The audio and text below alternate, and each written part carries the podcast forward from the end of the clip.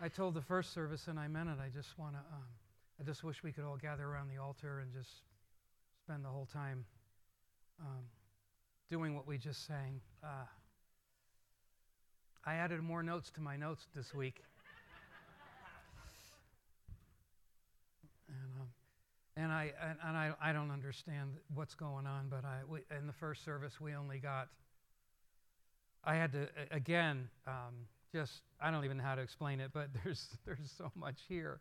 But every line to me it can pierce my soul, and I can like I told you last week I can just muse on it and muse on it for several minutes and get blown away. So, Jesus, I want to give every one of these to your church family here, and we can't, Lord. So I just pray that you'll cause me to give them, Lord, um, what they're supposed to have, Lord, on this Memorial Day.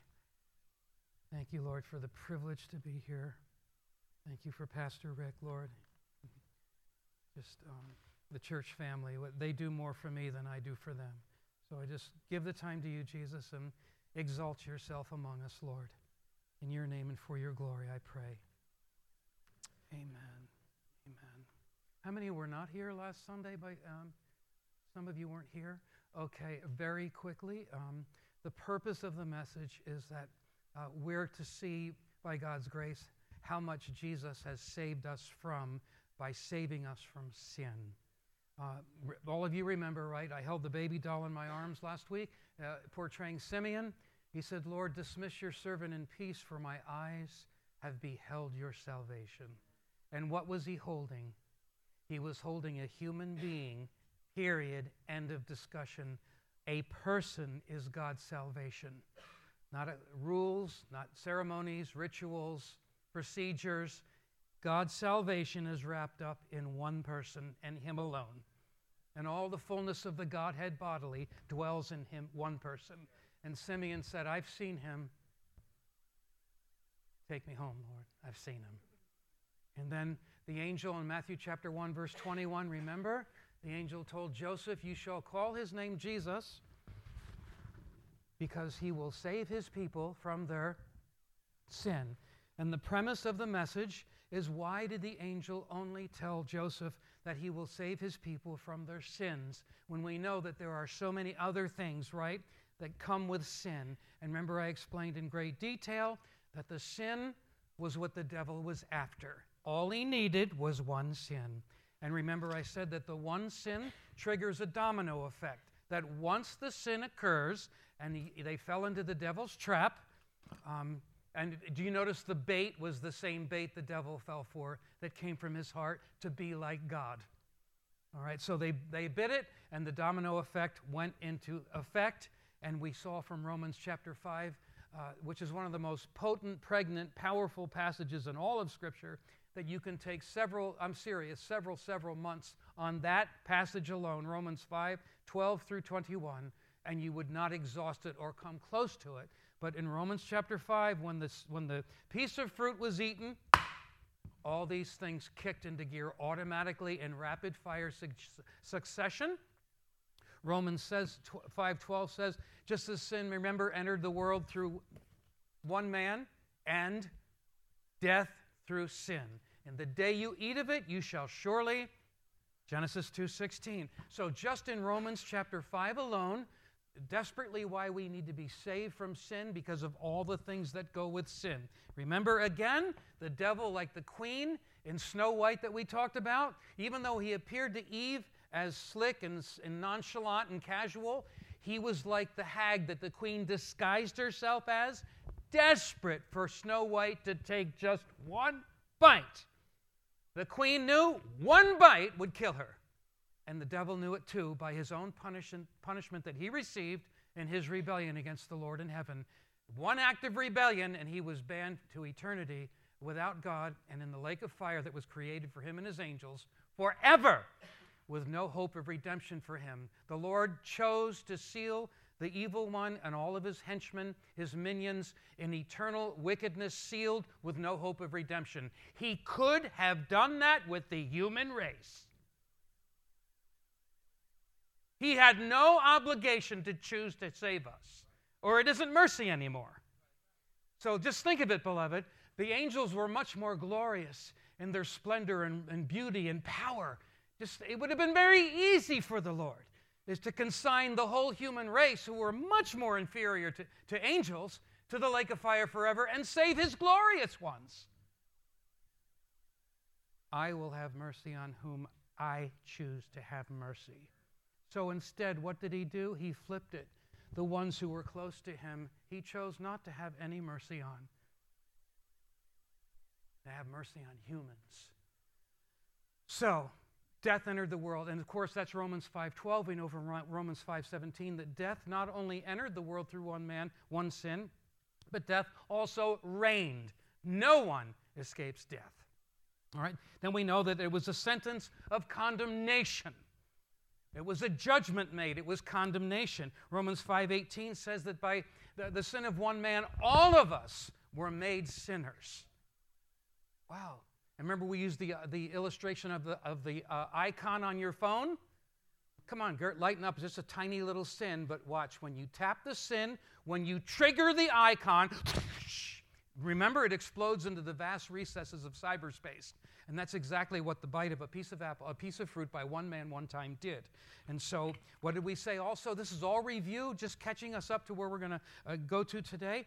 Um, but Remember also that it says in Romans 5:14 that Adam sinned by breaking a command. You and I didn't get the same command that Adam got. Of all the trees in the garden you are free to eat, only the tree of the knowledge of good and evil. That was the specific command that he got, but it says that all sin is lawlessness. So, all of us, in either one way or another, though we did not break the same type of command that Adam broke, we are all lawbreakers. Of course, the, the, the, the Ten Commandments, the Decalogue, and uh, Exodus chapter 20, Deuteronomy chapter 5, our one scholar said they're just a transcript of God's character. So, the law of God was written in Adam and Eve's hearts when they were created by constitution because they were made in His image, and the law came from God. So, they, they didn't have the Ten Commandments yet in, in carved stone form, but they had the law. So Adam broke that one, and of course, we know the Israelites pathetically and miserably and consistently uh, broke the Decalogue repeatedly. And then, yeah, those, boy, those vile Jews, they just, no, no, no. Then Paul indicts the Gentiles, all of it. Most of us, I would assume, in the flesh. Uh, we have the law of God written on our hearts, and we break it as much as they do.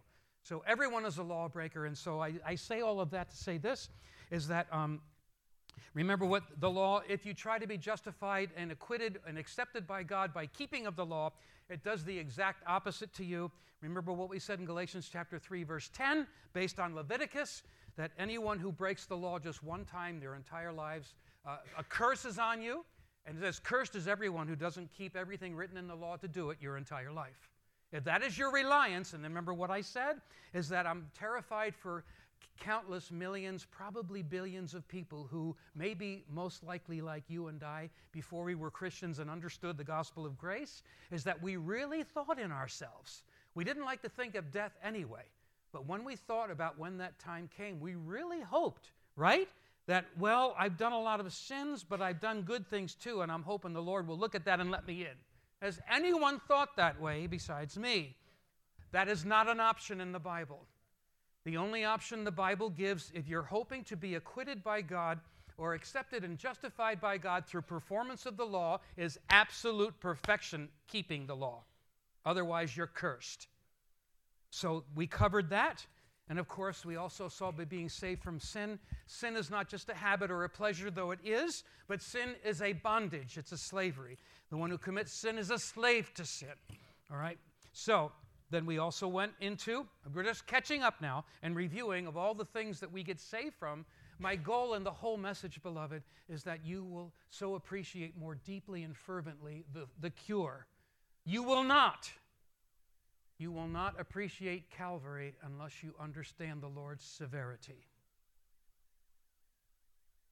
Paul said in uh, Romans chapter 11, verse 22, he's telling God's people, consider, think about, ponder, therefore, the kindness and the severity of God. They must go together, or your love for God is just, it's just soupy, sappy, sentimental, shallow, sometimes sickening, sickeningly romantic. You, you, don't, you, aren't, you aren't doing the biblical blend of the fear of the Lord and the severity of the Lord. That is the stage upon which you must proclaim the kindness of God. Until you understand the severity of God, you don't understand the kindness of God. By understanding this, it magnifies exponentially the kindness of God, the mercy of God, that He did not have to have. So um, forgive me, I'm, get, I'm, getting into rabbit trails, but I pray they, they also uh, contribute to the message. So then we saw also that the law brought wrath. Remember, not going to light it. Our God is a consuming fire, Hebrews chapter 12, verse 29. So all of these things were from the bite of a piece of fruit by one man, one time. Is God holy? I wanted to illustrate it this way. I think I tried like many years ago, and I haven't done it since, but I, I think I may have done it here. But I had a tiny little man doll, and then I had a giant dark brown tarp, and then I had two brothers with uh, laundry poles. Some of you boomers out there remember laundry lines in the backyard, and then they have those poles that would hold them up when the laundry would sag them down. Well, my, my neighbor, who's been gone for years now, Gloria, she gave me, I asked her son, Can I have those two laundry poles that were his mother's? He's my age. Uh, you know, as a memory to Gloria, but I can use them for the ministry, and he gave them to me. So, anyway, the bite of a piece of fruit by one man one time, and then I have the brothers rapidly just raise up this giant, massive wall, a tsunami, in front of this tiny little man. That's what the bite of a piece of fruit by one man did one time. It killed everyone in the human race. Wow. When I first saw that, beloved, I thought, I'll never forget as long as I live, it was like somebody punched me in the gut. I was like, whew. God is holy.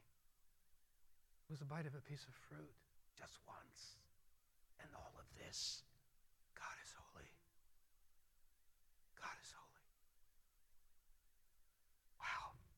So he has saved us by that. And then we, when we went into a very detailed explanation of the wrath of God. Remember that? And I got farther with you than I did the first service. Uh, but before I'm going to do one more aspect of the wrath of God that He has so graciously saved us from, by, of course, saving us from our sin, is that He saves us by saving us from our sin. The sin was our permission to the evil one to have dominion over us. But it's also an expression of the wrath of God. That's one of the judgments of God. You, ob- you are a slave to the one you obey. And Adam and Eve believed and obeyed the lie of the tempter. And so what happened? 1 John 5 19 says that we, we know that we are the children of God, Christians, the whole world lies under the power of the evil one. Ephesians chapter 2, verse 2. Paul is telling the Ephesian Christians what they were before Jesus came for them. He said, As for you, the prince of the power of the air was working. He's now at work in those who are disobedient. If you were a nice person, a moral person, but you weren't in Christ and Christ wasn't in you, as far as God was concerned, you were a child of disobedience. Why, Michael? Why? I didn't do a lot of serious. Because you were living ignoring Him. And the reason that you are here is to live for His glory. That's why you are here. So, nice moral people who reject Christ in God's eyes are sons and children of disobedience. And the evil one, it says, is at work, present tense. Just like the Word of God says, I believe in Thessalonians, that the Word of the Lord, for those of us who will believe, is presently at work in us. God's Word is working in Christians, but it says the prince of the power of the air, his spirit, is working in the children of disobedience. That was what was going on with all of you before Jesus came for you. I'm doing things a little bit backwards this way, but I want to, because I want to save this aspect for before the end. Um, 2 Timothy chapter 2, verse 26 uh, also, what happened is Paul's talking about those who oppose the gospel, oppose God's servants who are preaching the gospel, and Paul says that our hope is that they come to their senses. Now, watch. And escape from the trap of him, the trap of the devil who has taken them captive to do his will.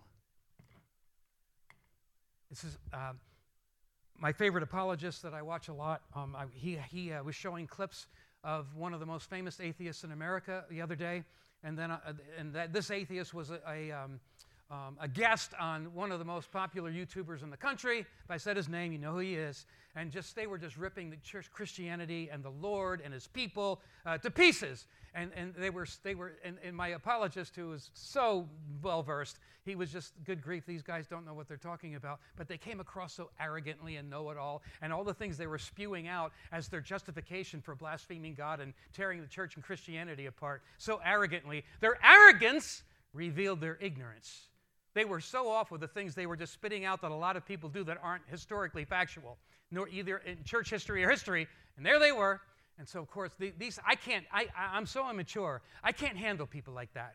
A lot, a lot of my more mature brothers will listen to their whole spiel in order to refute it line by line, but I, I confess, I, I get so angry at the Lord's enemies, I can't, I can't handle it. I just can't. That's the way I'm wired. All right, but it just turned my stomach. But here's, here's what's going on.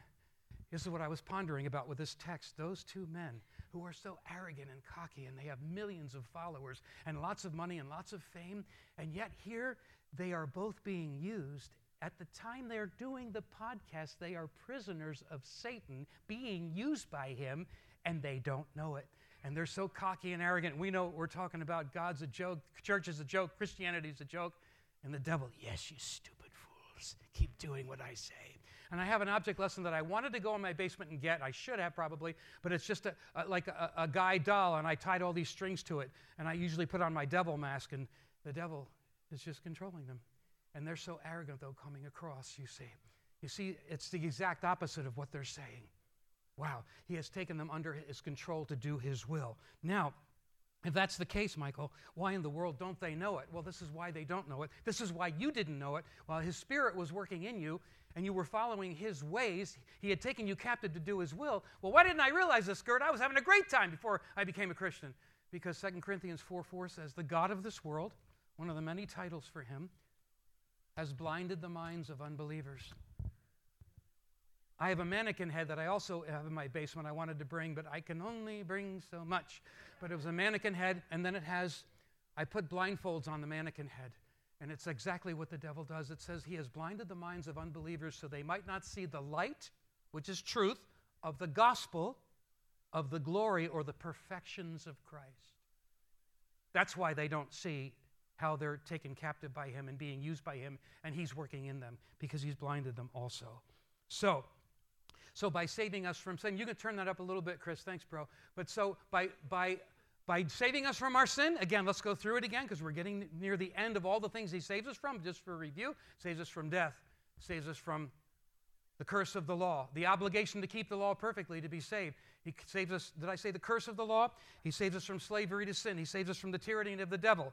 Um, he's, uh, and he saves us from the wrath of God. Now, the aspect of the wrath of God that I did not get to, uh, that I wanted to last week, but we had to uh, close, and I, I, I, even went late, late last week. But here's another aspect of the wrath of God. And with this group, uh, contrary to the first service, I think that I went through several examples of God's wrath exhibited in the Old Testament. Talked about uh, Korah's rebellion and the earth opening up and swallowing them, remember? And I talked about the flood and the fire of heaven uh, and the plagues the Lord sent and, and the Lord raining down from the Lord fire and brimstone on the cities of Sodom and Gomorrah. Do you remember that? I gave you many examples. They were, they were small exhibitions of the wrath of God. But there's another one that I didn't get to. And this is one of the most terrifying aspects of the wrath of God that God does do. And presently in America, He's doing it right now. It's called Romans 1 wrath. What's Romans 1, Romans 1 wrath?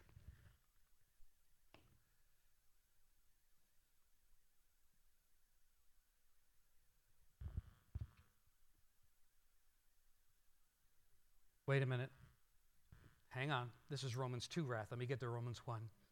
It says that the Lord, speaking of those two men that I told you about in the podcast, one of the things the Lord does that's the most terrifying, maybe, of all the judgments He does. Though let's talk. Let's remember last week that uh, you know when we re, we, we, we remembered that where we are right now during Noah's flood, we may have been under seven miles of water. Where we sit right now, it says all the, all the high mountains were covered. And again, I said if the topography of Noah's day was the same as it is now, Mount Everest being the highest point on earth, it was, the waters were 22 feet above Mount Everest.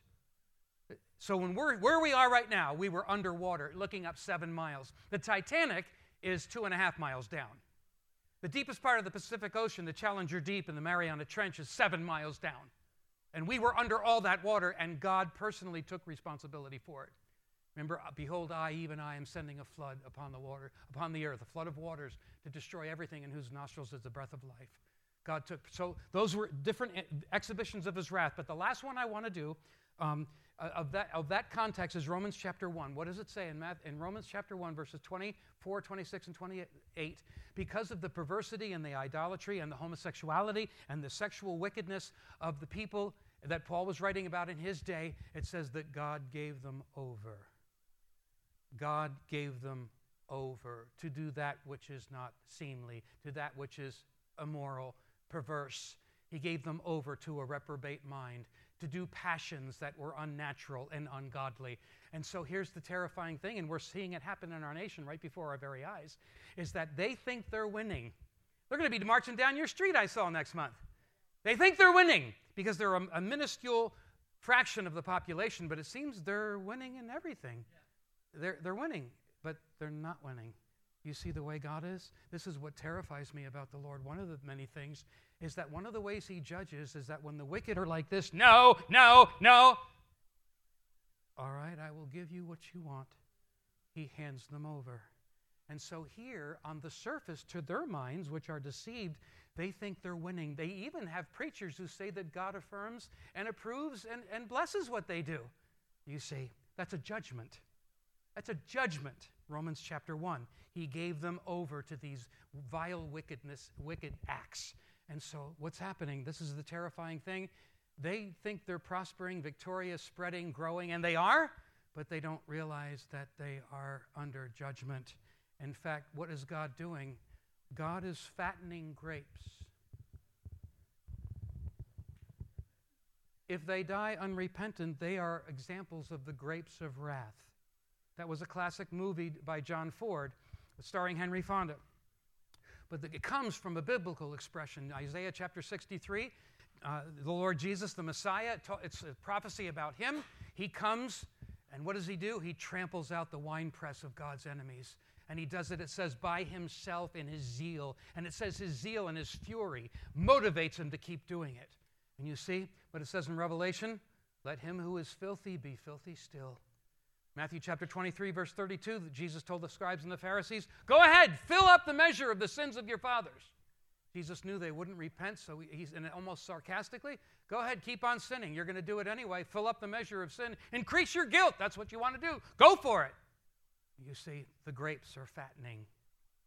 And then what does it say in, and, and um, I believe it's Revelation chapter 14 is that uh, the day will come when the, the, the, the, the, grapes of wrath will be treaded in the great winepress of God. That's what's happening with Romans 1. That's another sample of God's judgment. And again, it's one of the most terrifying because the people under it don't know they are.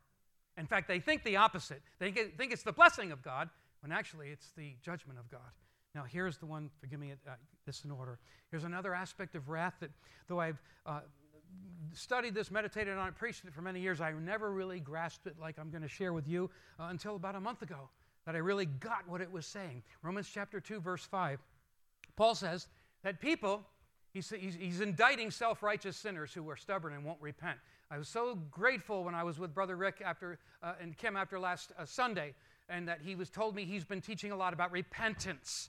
And that it's not a one time event you do at the altar to receive Jesus, it's a lifestyle. I don't, well, take this in context. I wish I could get through one day without repenting like 400 times.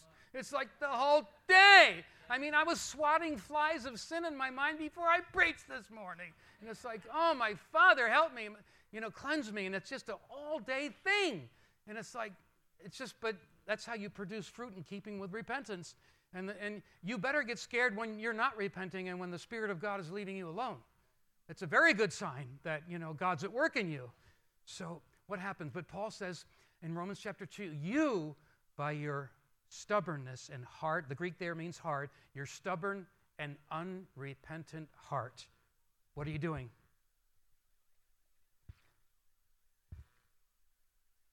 You can turn that up, Chris. Thank you, bro. What is it? What are they doing?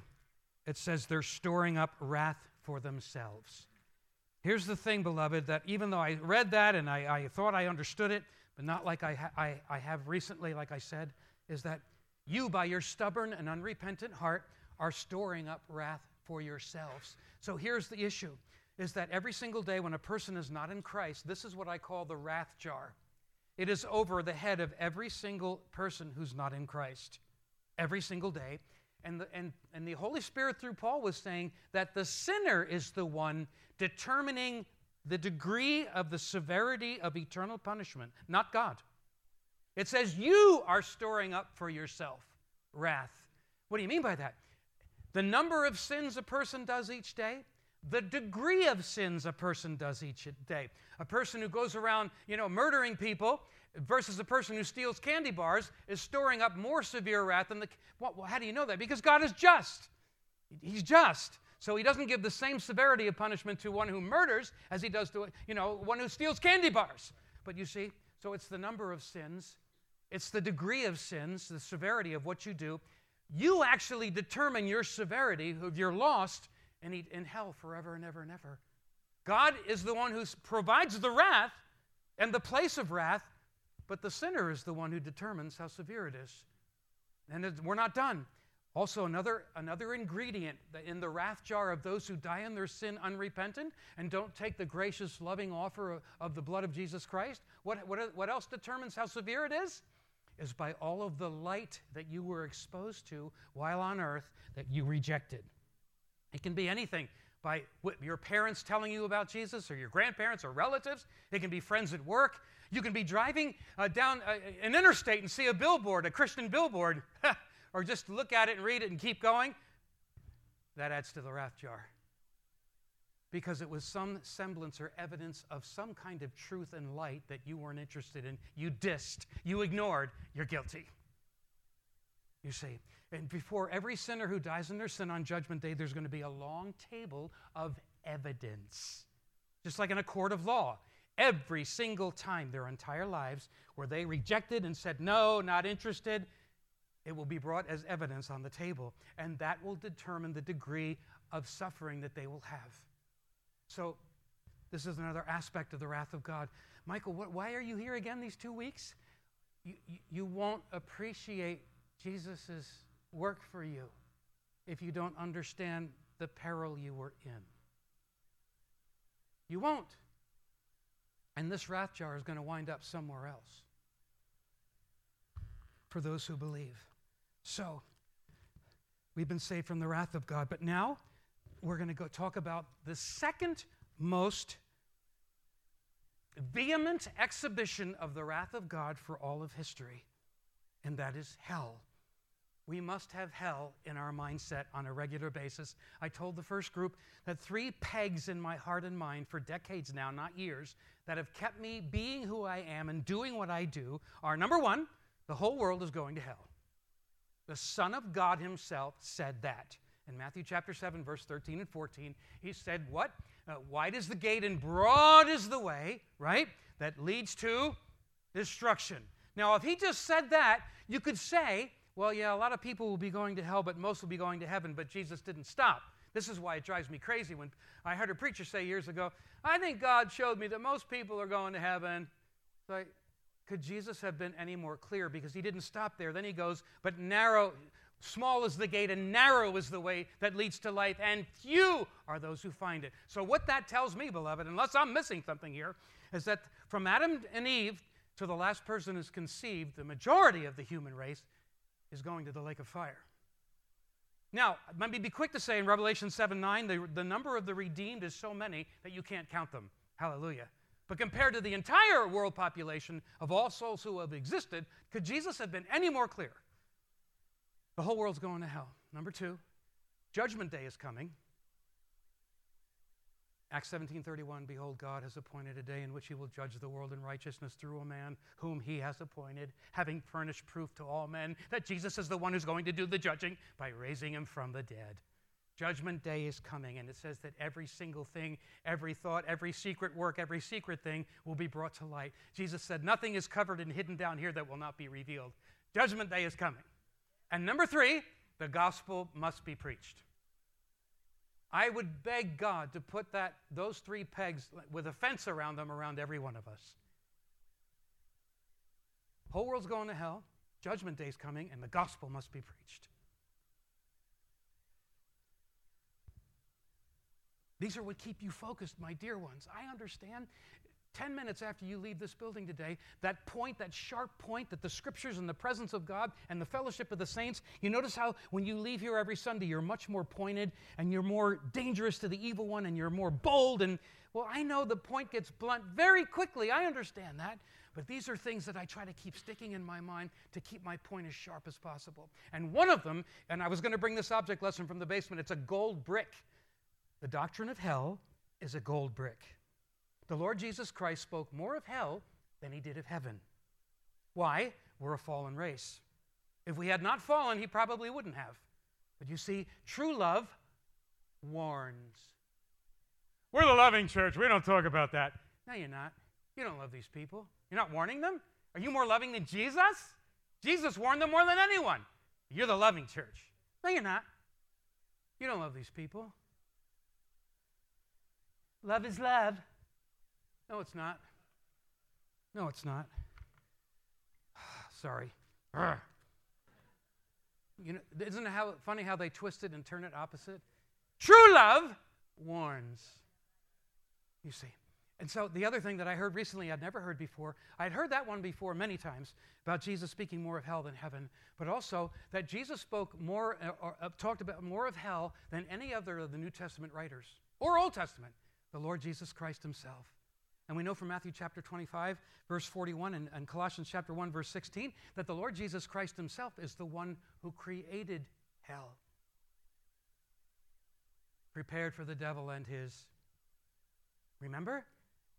It says in Colossians 1.16 that all things were created by him and through him, whether there be thrones, dominions, uh, rulers, and authorities, all things were created by him and for him.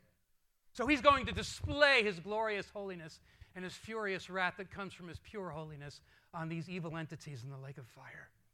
Where does Gehenna come from? Uh, Gen Hinnom, Gay Hinnom, uh, Gay uh, in Hebrew means valley, and Hinnom, the valley of Hinnom. It was a place where uh, they burned children to the pagan god Moloch and then eventually became on the south side of Jerusalem a place where uh, there would be refuse and garbage and human excrement, and every vile thing you could think of was just burned in this location outside of Jerusalem. So Jesus, and so you had to keep the fires going every day and every night all the time.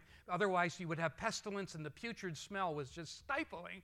And so that's the. So when Jesus talked about Gehenna. Uh, the, his, everyone in Jerusalem, all of his hearers knew what he was talking about because they would see it. And so he used those horrific uh, depictions to describe the eternal fate of lost people. Wow. I have a million Dead Sea Scroll notes, but, um, but, but, but it, this, this does do what we can in the time that we have. We just have to have time to time uh, just dwelling on this powerful thing that our Lord Jesus talked about so much. And again, don't, don't forget, hell is the second most vehement, intense place of God's wrath. Michael, there's one more worse than hell? Yeah. I pray I have time to explain it. Um, we know the lake of fire. We know that uh, the, the, the, lake of fire, no one has ever been in it, not even the devil, no demon, never. Um, it's been burning with a deafening roar since Jesus created it, when, he, when all things were created. But the lake of fire has been empty all these thousands of years. Well, where do the dead, the wicked dead go? They go into a place called Hades. Hades is not the lake of fire. It will be thrown into the lake of fire after Judgment Day. Hades is a temporary holding tank. We know from the lips of the Son of God himself in Luke chapter 16 when he was describing it in a parable. But if this was the way it was described in a parable, imagine how much worse it is in real life. But he said there were flames there. The rich man was in agony. He was begging for water. He was begging that someone could warn his relatives on the surface of the earth. But Jesus said, you know, through Abraham there was a great chasm between them. No one from here can go to you. No one from you can go to here. He was by himself and in great agony. I'm in agony in these flames. Just give me one drop of water to cool my tongue. That is Hades. But again, that's only a temporary holding tank. And so that, again, will be cast into the lake of fire. Um, the lake of fire right now, beloved, is roaring with a deafening roar. Even some of the angels who sinned, it says the only place in the New Testament they weren't thrown into Gehenna, they were thrown into Tartarus, which is another place. They were like chains of dark gloom, but it isn't the lake of fire. But they will be headed there. Now, what else did Jesus, our Lord Jesus, say about uh, hell? Um, he said, "Prepare for the devil and his angels." And then, uh, then the scholar Barnes said that by the words that Jesus said about hell, he said he intended to convey the certainty, the intensity, and the eternity of hell, of future punishment.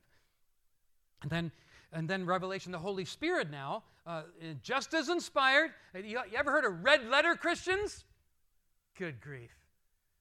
Yeah, we're the red letter Christians. We only go by what Jesus said. They reveal their ignorance of the Trinity. The Father and Jesus and the Holy Spirit are one God, all sharing the same essence. Separate persons, they all share the same essence. So whatever the Holy Spirit says through a human author is just as inspired as what Jesus says. They use that to kind of get to, to promote their immorality. Boy, I'm getting on rabbit trails, but it's all right. Now, what, is, what does it say? It, they, these people who, who take the mark of the beast, they will be tormented with burning sulfur.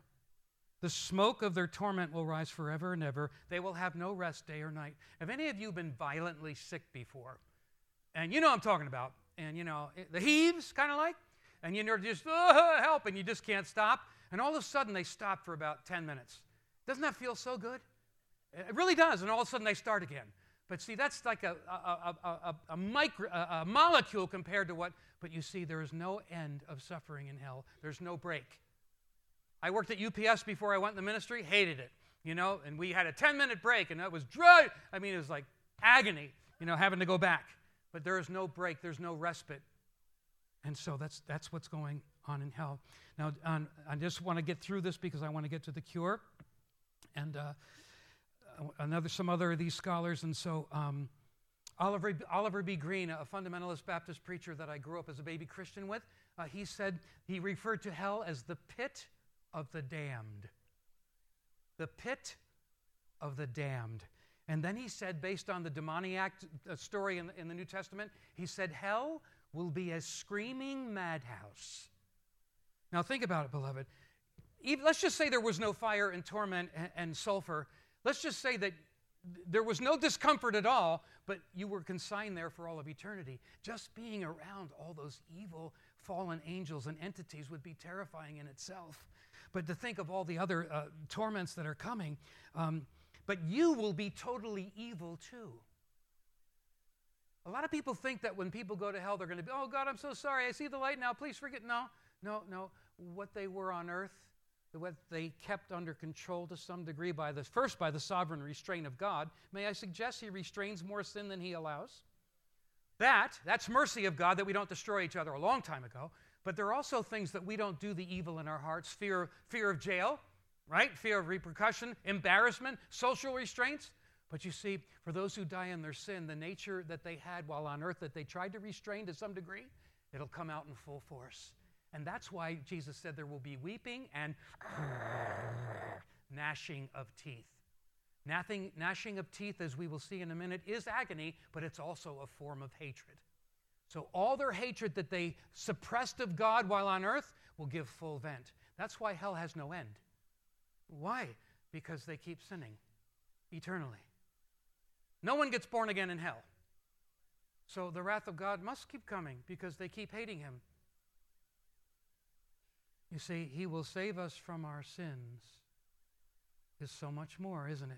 There's so much more under there. We're tapping the icon, beloved. We're tapping the icon. Can't see the clock. Wait a minute. Okay. Um, then Jesus said, The sons of the kingdom will be cast into outer darkness. How many have ever heard of black holes in space where the gravitational force is so great that anything that gets near them, it sucks them in and they're gone? Now, that's, that's in the vast recesses of space. So, if that's what a black hole is, Lord Jesus, you created, dearest one, outer darkness, Lord. What is it, Lord? What is outer darkness? Remember when God sent the plagues on Egypt in the Exodus? It says in Exodus chapter 9, verse 21, that the darkness he sent on Egypt could be felt. So think now, oh, my Father, my Father, my Father, these people are getting cast into outer darkness, and it was created by God, whatever that is. One scholar suggests that maybe in Jesus' mind, when he said that to the crowds, that he might have had in his thinking, in the back of his mind, the Roman dungeons, which all the people, and again, in his day would be familiar with. Roman dungeons were commonly built underground underground. And this is the scholar Barnes uh, that talks about this, where um, you're shut out from the light of the sun, where the unhappy prisoner, without light, without company or comfort, spent his days and nights in weeping from grief and in vainly gnashing his teeth from indignation. So then it said, then Barnes says, add to all of this his suffering, add to all of these sufferings the idea of eternity. I drive past the prison every time I come here, that big giant one on, on the south side of 84. And every time I look at it, I just, I just it's a, it's been a nightmare of mine for, for decades. I, I wouldn't want to spend 10 minutes in a prison. I've ministered in them, but I even, I'd say even scary then. Like, oh, my father, my father. If I got sentenced to 20 years in that place, it would be absolutely dreadful. I don't know if I'd make it, but here's the one thing I'd have hope about. At least I knew in 20 years I was getting out. But remember Dante in his Inferno? Written in the 14th century, he had a sign written over the entrance to hell All hope abandon, you who enter here. All hope abandon, you who enter here. Abandon all hope, you who enter here. anything else? There will be outburst, outburst in hell of envy and rage. Um, and when Jesus, remember, these are words, beloved, from the Lord Jesus. And he said, What will happen in hell? There will be weeping and gnashing of teeth. And Ellicott says that Jesus used those words, in their literal meaning, they express the most intense form of human anguish, in which it's so bad that you can't use uh, words anymore to describe what you're going through. All you can do is weep and gnash your teeth. That's how horrible your agony and anguish is. And those are the words that Jesus used. And then the, the Greek scholar Meyer, he said, misery reigns in hell. And then the scholar Bengel go, says, Oh, horrible sound of so many wretched beings. That's all he could write. Oh, help me, Jesus. And then, then the Lord said that. Um, then Jesus said this in Matthew, uh, Mark chapter 9, verse 48 These people will be cast uh, uh, I'm going to get the, uh, into hell where their worm dieth not. How many remember that expression? Where their worm dieth not. And and then where the fire is never quenched. He takes that from Isaiah chapter 66, verse 24, where there's a massive battle between the Lord and the enemies of the Lord. And the Lord calls his people to go out on the battlefields and, he, and look what I did, look basically, look what I did to them. And there are bodies strewn all over the place, being eaten by worms and in un- unextinguishable fires. And Jesus takes that very text from Isaiah to describe hell. Wow.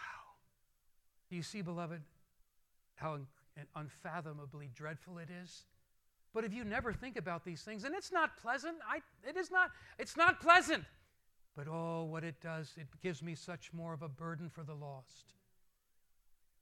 It does. It gives me such more of a gratitude and a love for the Lord Jesus.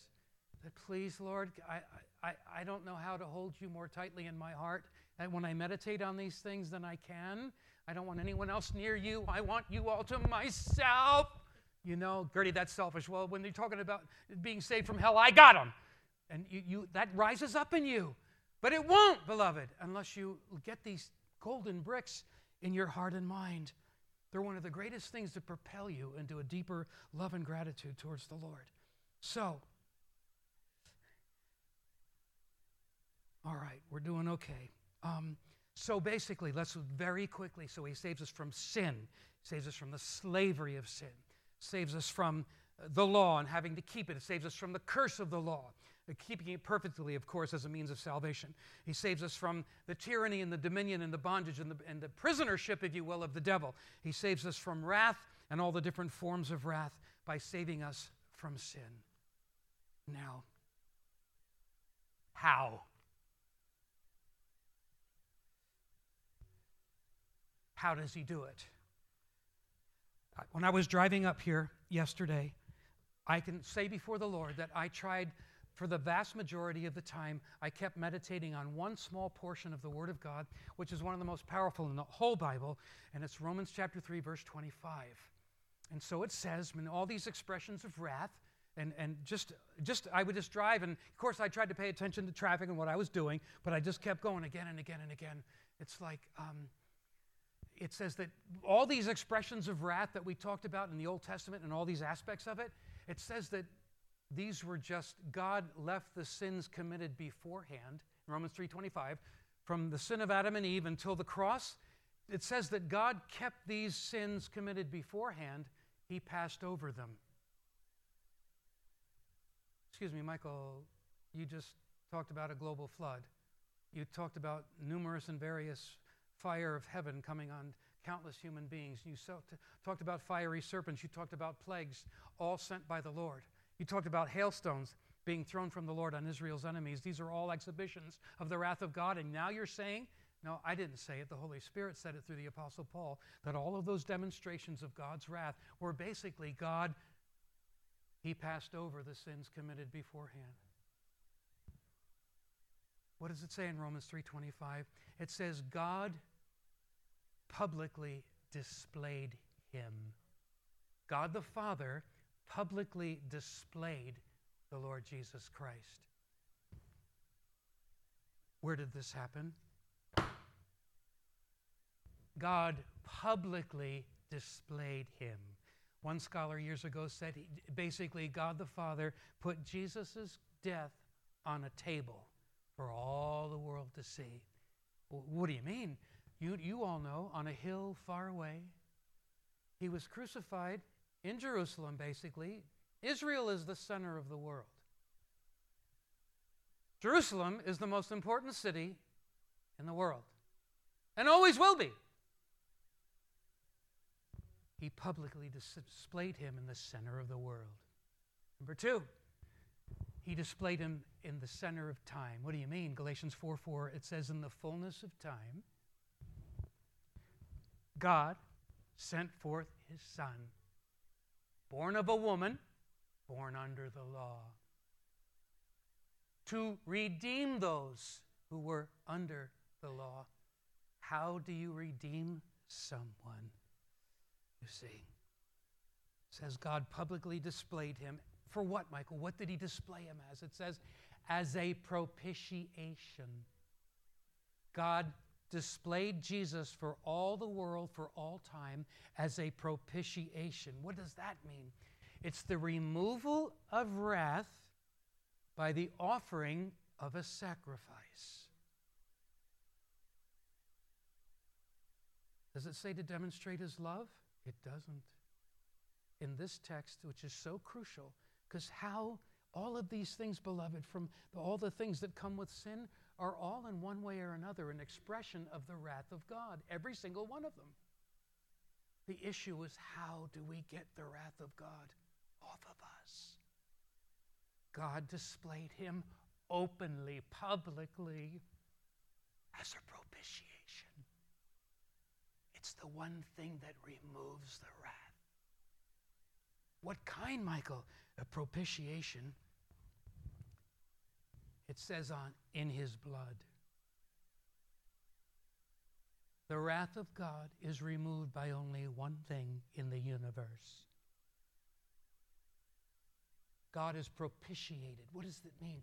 It means his holy, furious, eternal wrath, that every molecule of it is deserved. It's like you know what you've been when you've been very, very angry, even in sinful anger, and then someone does something that appeases you you know what I mean? And then you don't feel angry anymore because they did something to pacify you or rectify it. But you see, oftentimes that's sinful in context. But with the Lord, his wrath, you saw just little outburst of it that to us seem absolutely devastating. But all of it, beloved, all of it, it says in his forbearance, he left it, he passed over it. But now all of a sudden it says, he displayed him publicly as a propitiation in his blood. Why? It says to demonstrate his righteousness. For once and for all time, for all of eternity, I am going to show both angelic and human creatures how much I hate sin, how holy I am.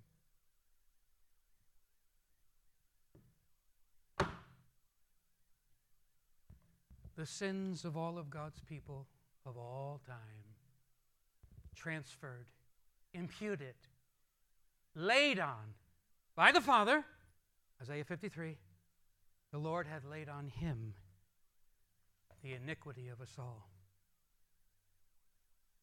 This is very hard for you to believe and conceive as it is with me. This is a much, much more severe exhibition of the wrath of God than hell itself. But, Michael, hell's eternity. But you see, sinners in hell and, and demons, they're only getting what they deserve. It's natural, of course, for God to punish evil beings like that forever who keep on sinning against Him. But you see, this is the greatest demonstration of the holiness of God that even when the sins of God's people are put on the altogether lovely one, the darling of heaven, the Son is the sparkle in the Father's eyes. He still didn't hold back his fury, even when the sins are on his Son. That demonstrates his holiness exponentially more than hell.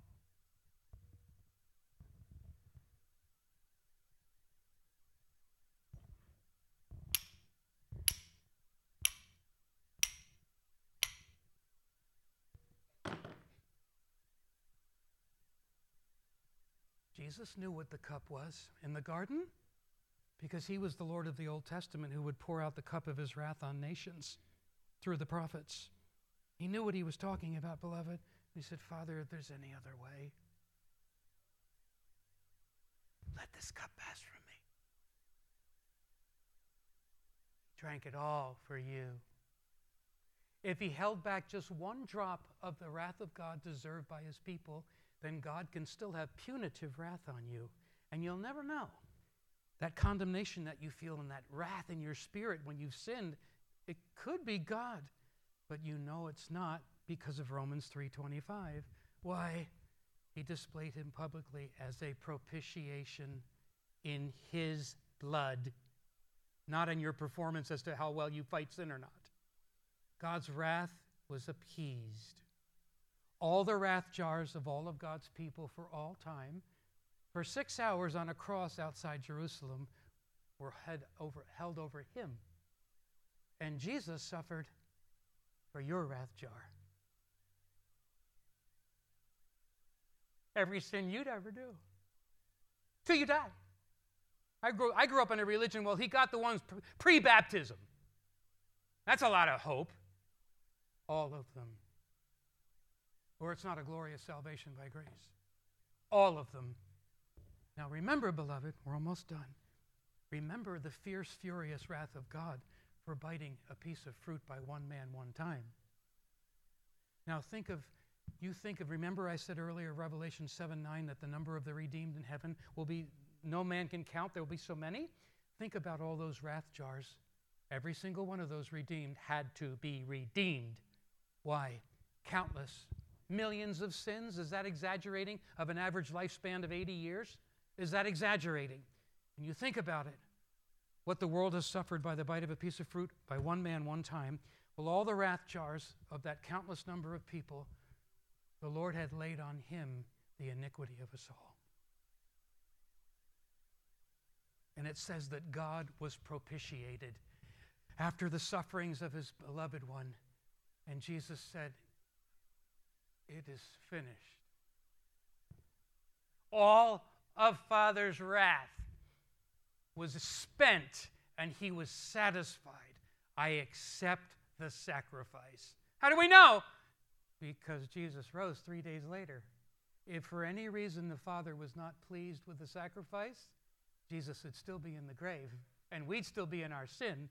This is so what happens in those furious times when the law of God is bearing down on you and you're breaking it while you're ever been there like me many many times while I'm asking God to forgive me for a sin I'm doing it again and you're just feeling so condemned and unworthy of Him. You feel like God's furious wrath is on you, that He's letting you go. And uh, what's your reply, Michael? The curse of the law, you deserve it. You've broken it so many times. What's your reply? You please Satan sometimes more than God. What's your cry, Michael? I only have one cry the blood of another person.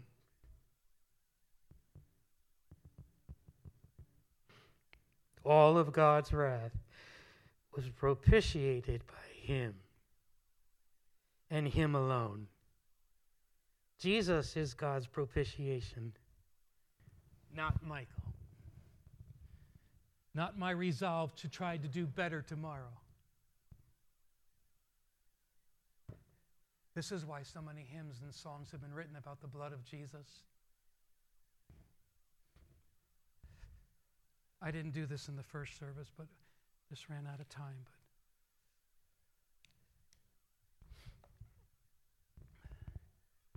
But I don't know if I can make it work, but this is what the blood of Jesus should be like to us. It should sparkle. It should, and this is really not right because uh, my sister, who's a nurse, uh, Colette, or my other sister, uh, she told me when I asked her years ago how much, how much blood is in an average 30 year old man, and Co said about five quarts. So this is a paltry object lesson, but take it in context. But you see, Jesus' blood sparkles. And I wish I could make it bubble too. It answers all the cries of the justice of God against you. Every accusation. How many of you know that most of the accusations the devil throws at you are true? He's not stupid.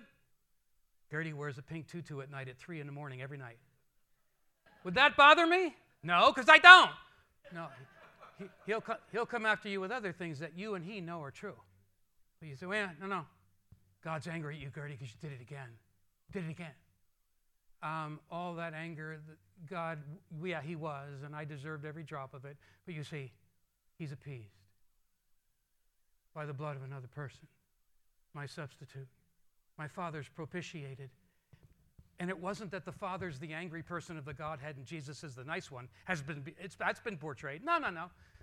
The Father was so desirous to take his wrath off of his people, he's the one who sent Jesus. And Jesus willingly agreed.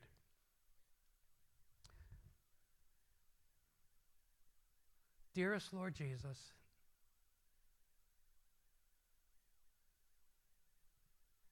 I ask Lord Jesus by the same Holy Spirit that enabled uh, this fumbling preacher, Lord, to, to try to get your precious words to your people. To now, Lord, do his precious work that only he can do. If there is someone or, or, or more than one uh, precious eternal soul in this room, Lord, they, they still have a wrath jar over their head because they're not in you and you're not in them. Oh, dear Jesus, that this is the day you're calling them to yourself, that you willingly will take their wrath jar in their place and give them the acceptance and favor of God. I can't make them do it, Lord. I wish I could, but I can't. I just ask, Holy Spirit, you will do that precious, drawing, convicting work. Draw them to the Savior. No man can come to me unless the Father who sent me draws them. So, Lord, that's what I'm asking for now in your great grace.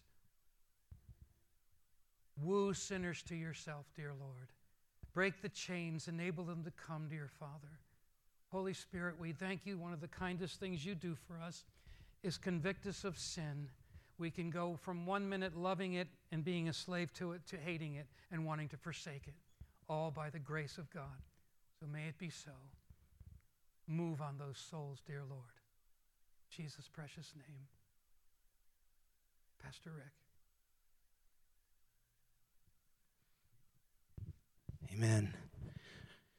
This morning, you might say, why spend so much time talking about wrath and judgment and eternal torment and hell? It's because the truth is, without Jesus Christ, we're all headed there to sum up everything Pastor Mike said, all of those things can be erased yes. when we come to Jesus and make him Lord and Savior of our lives. The good news is none of us need to experience the wrath and the judgment and the penalty that we justly deserve. If we'll just accept Jesus and believe God raised him from the dead, as Romans said, that we would be saved. So, this morning, as we bow our heads in the presence of God, if you're here and you never had an opportunity to ask Jesus into your life, if you never had an opportunity to forsake your sin and say, I, I know I'm a sinner, I, I need a Savior, if you'd never had that opportunity, you're going to have it right now. I pray this morning that if you're on the outside looking in and you're saying, I, I, understood a lot of what was said here today, and I understand that I'm a sinner and I understand I need a Savior, I want to offer you a Savior today. There's only one name under heaven that we can be saved by, and that's Jesus. It's not good works. It's not false religious systems. It's not by being good. God doesn't grade on a curve. This morning, if you would like to accept Jesus, to receive a Savior, I want you to simply slip up your hand this morning and say, I want to receive the Savior. I want to be delivered from my sin. I want to be excused from the wrath and the judgment and the eternal separation. I want that this morning, and I want to accept Jesus. How many people here need to do that if you just slip up your hand this morning? God bless you. God bless you. God bless you. Hands going up. Don't be shy. Don't miss your opportunity. Let's pray a prayer together. Say, Lord Jesus, I recognize you're the Savior, and I confess I'm a sinner. I receive you as my Savior. I receive you as my Lord. From this moment forward, I belong to you. I trust you. And I lean on you for my salvation. You say, Pastor Rick, what will happen when you make a decision such as this? Well, the Lord will save you. He will write your name down in the Lamb's book of life. He'll fill you with the Holy Spirit to give you the power to live a different life. And this morning, just by a decision of your will and by the drawing of the Holy Spirit and by the power of Jesus' blood, you are saved. If you prayed that prayer for the first time, I want to welcome you to the family of God. Let's give God some praise this morning. God bless you.